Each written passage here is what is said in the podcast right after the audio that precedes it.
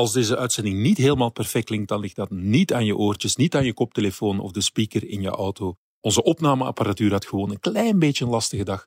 Net zoals sommige renners van Soudal Quickstep. Welkom bij de Giro is van ons, de dagelijkse wielerpodcast van het Nieuwsblad vanuit Italië. Ook als Remco Evenepoel geen roze trui meer draagt. Andiamo! Il Giro d'Italia come il Giro d'Italia. per Renko Evenepoel. Evenepoel è campione del mondo. Roglic e Remco Evenepoel a vincere al Monte. Mattia Bottini che vince Grandissimo! Evenepoel startte voor de derde en voorlopig laatste keer in de Maglia Rossa. Dat deed hij in Venosa, een van de meest zuidelijke plaatsen van deze Giro. Het was een beetje druilerig weer en Evenepoel had zijn zonnebril ingeruild voor doorzichtige glazen.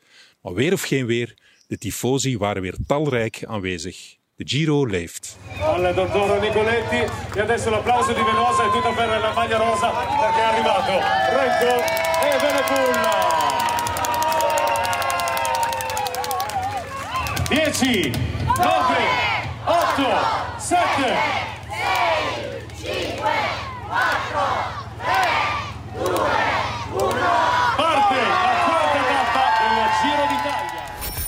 Bij de aankomst in Lago Laceno was de hoop van Soudal Quickstep ingewilligd.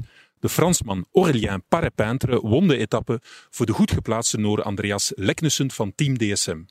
Een godsgeschenk, want aangezien Leknessen 23 jaar is, pakt hij niet alleen de roze trui, maar ook de witte trui voor beste jongeren. Remco Evenepoel staat tweede in het jongerenklassement, maar zal de komende etappes de voorrang geven aan zijn regenboogtrui en dus geen witte trui dragen. Geen podium en interviewverplichtingen meer. En daar waren ze bij Soudal Quickstep gelukkig om. Persverantwoordelijke Phil Lowe had ochtends nog een vriendelijke oproep gewhatsappt naar al zijn perscontacten om de vragen aan Evenepoel te beperken, mocht hij nog in het roze staan. Het doel? Evenepoel sneller in het hotel krijgen dan de voorbije dagen. Uiteindelijk een overbodige oproep. Ploegleider Klaas Lodewijk was een gelukkig man. Al waren er niet alleen lachende gezichten bij Soudal Quickstep. Remco Evenepoel zat op de slotklim geïsoleerd en dat was niet de bedoeling. Ploegenbakker Ilan van Wilder kwam ontgoocheld in zichzelf bij de bus aan. Geen topdag, zei hij. En Jan Hirt was ronduit kwaad op zichzelf. Ik was niet goed, vloekte hij. Ploegleider Davide Bramati moest hem zelfs kalmeren. Tranquillo.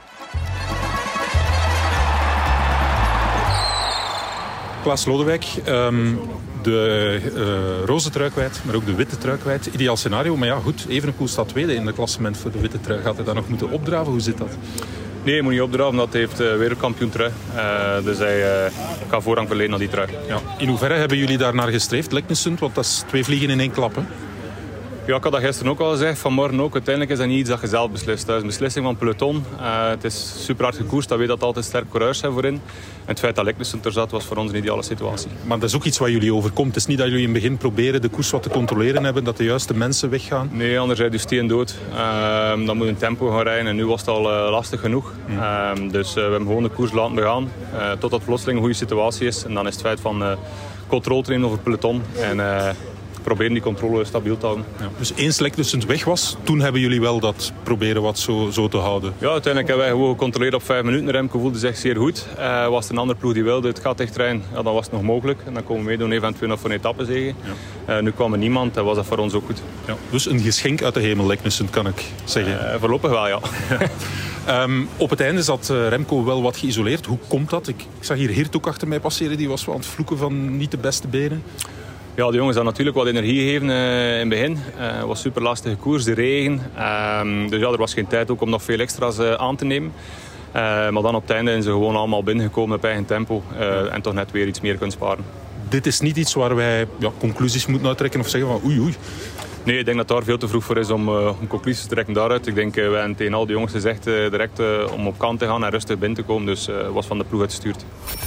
Louis Vervaken was uitzonderlijk de laatste man die bij Remco Evenepoel zat. Niet echt het plan dus.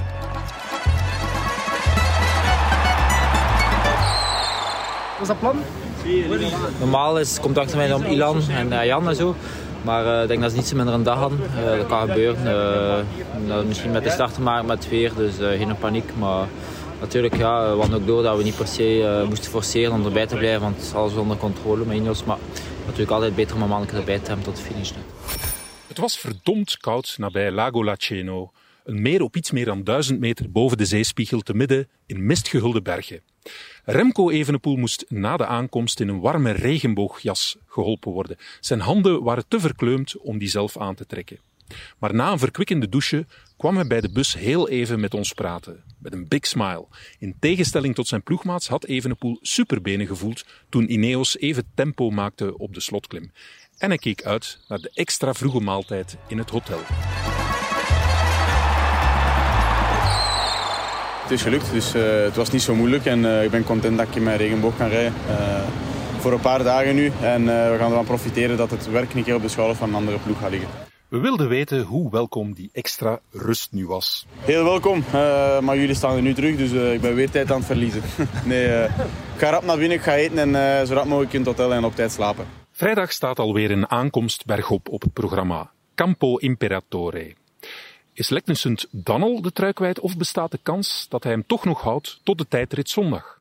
Ik verwacht dat Leknessund daar uh, misschien wel meegaat. Het uh, is misschien een klimmer dat er niet heel grote verschillen gaan zijn. Maar uh, ja, laat ons hopen dat ik na de tijdrit het roze kan terugpakken. Even over de nieuwe roze trui. De Noor Andreas Leknessund van Team DSM won vorig jaar een rit in de Ronde van Zwitserland, maar de roze trui is absoluut de grootste triomf uit zijn nog jonge carrière. Een spraakwaterval is hij niet, maar hij had wel iets leuks te vertellen. Leknessund komt van Tromsø in het hoge noorden van Noorwegen en daarmee is hij de eerste roze trui van boven de Poolcirkel.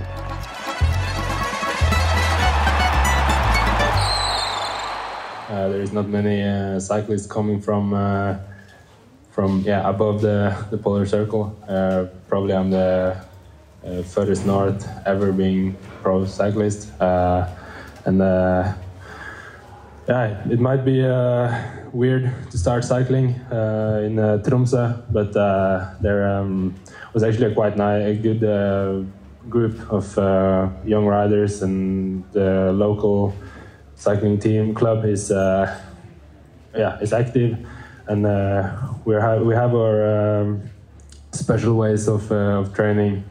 Uh, we have winter bikes, going out in, in the snow riding. It's it's actually really nice. And when I go back home every Christmas, I do this, riding in the snow and around the reindeers. It's it's actually really nice, and I that's uh, yeah, a big part of, uh, of my uh, identity. And uh, yeah, I, I'm, I moved uh, when I was 16, uh, but still, I always go back also in the winters to ride because it's something I really, really enjoy. Terug naar de startplaats Venosa. Daar trok ik naar de ploegbus van Jumbo-Visma. Want deze Giro zou toch het grote duel tussen Evenepoel en Primoz Roglic worden? Het is nogal stil rond Roglic. Roglic volgt op 44 seconden van Evenepoel en elk nadeel heeft zijn voordeel. Roglic geniet van de rust en de anonimiteit en bij ploegleider Arthur van Dongen hoorde ik dat de Jumbo's vooral hopen op de zware derde week van deze Giro. De voorbije anderhalve week was niet bepaald de beste geweest met vier last-minute wissels, drie door covid en één door het trainingsongeval van Jan Tratnik.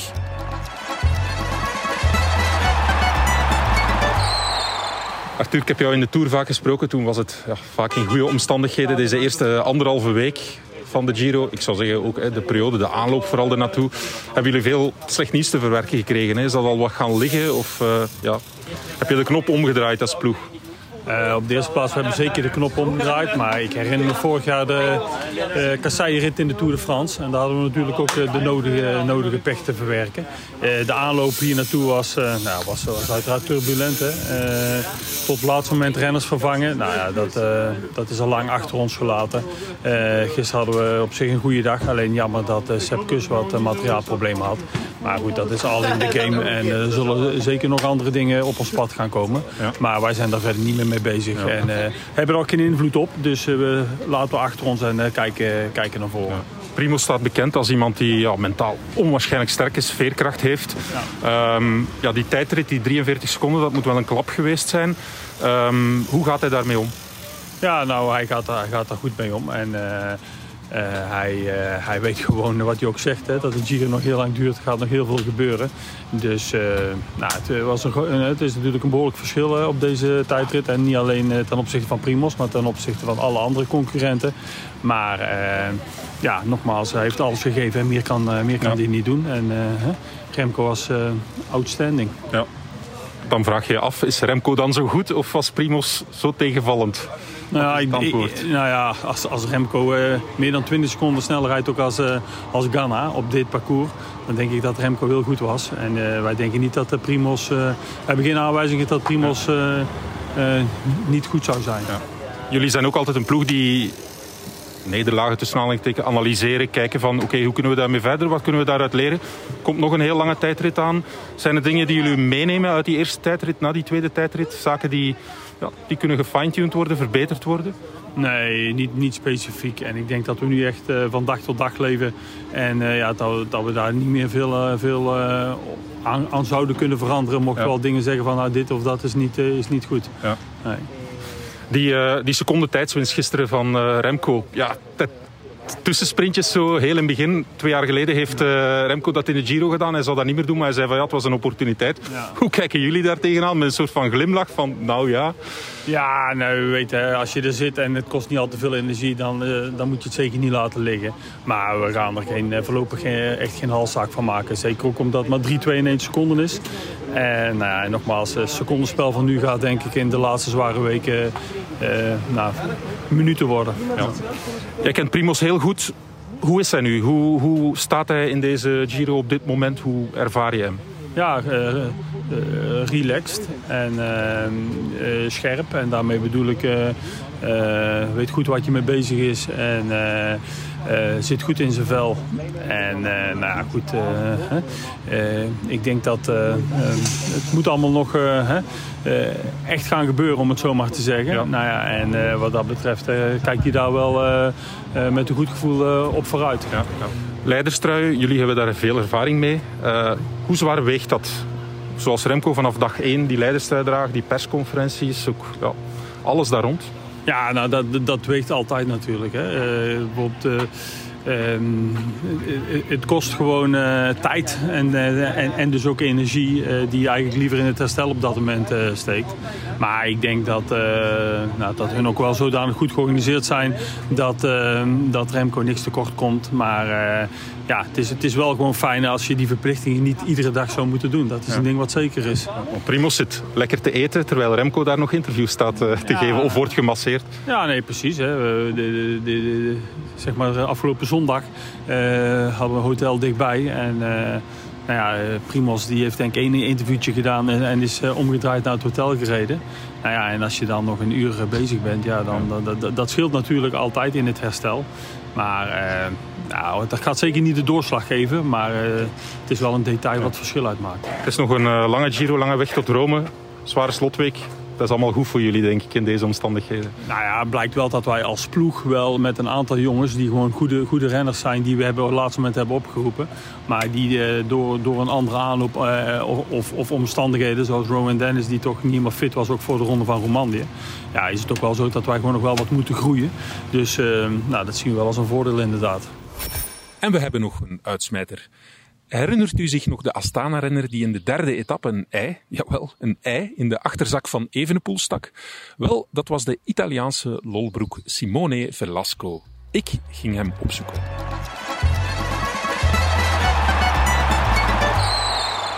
You were uh, on TV yesterday putting an egg in uh, Remco's uh, back jersey. Explain, how did it happen? Why do you have an egg with you in, in the race? And why you choose Remco?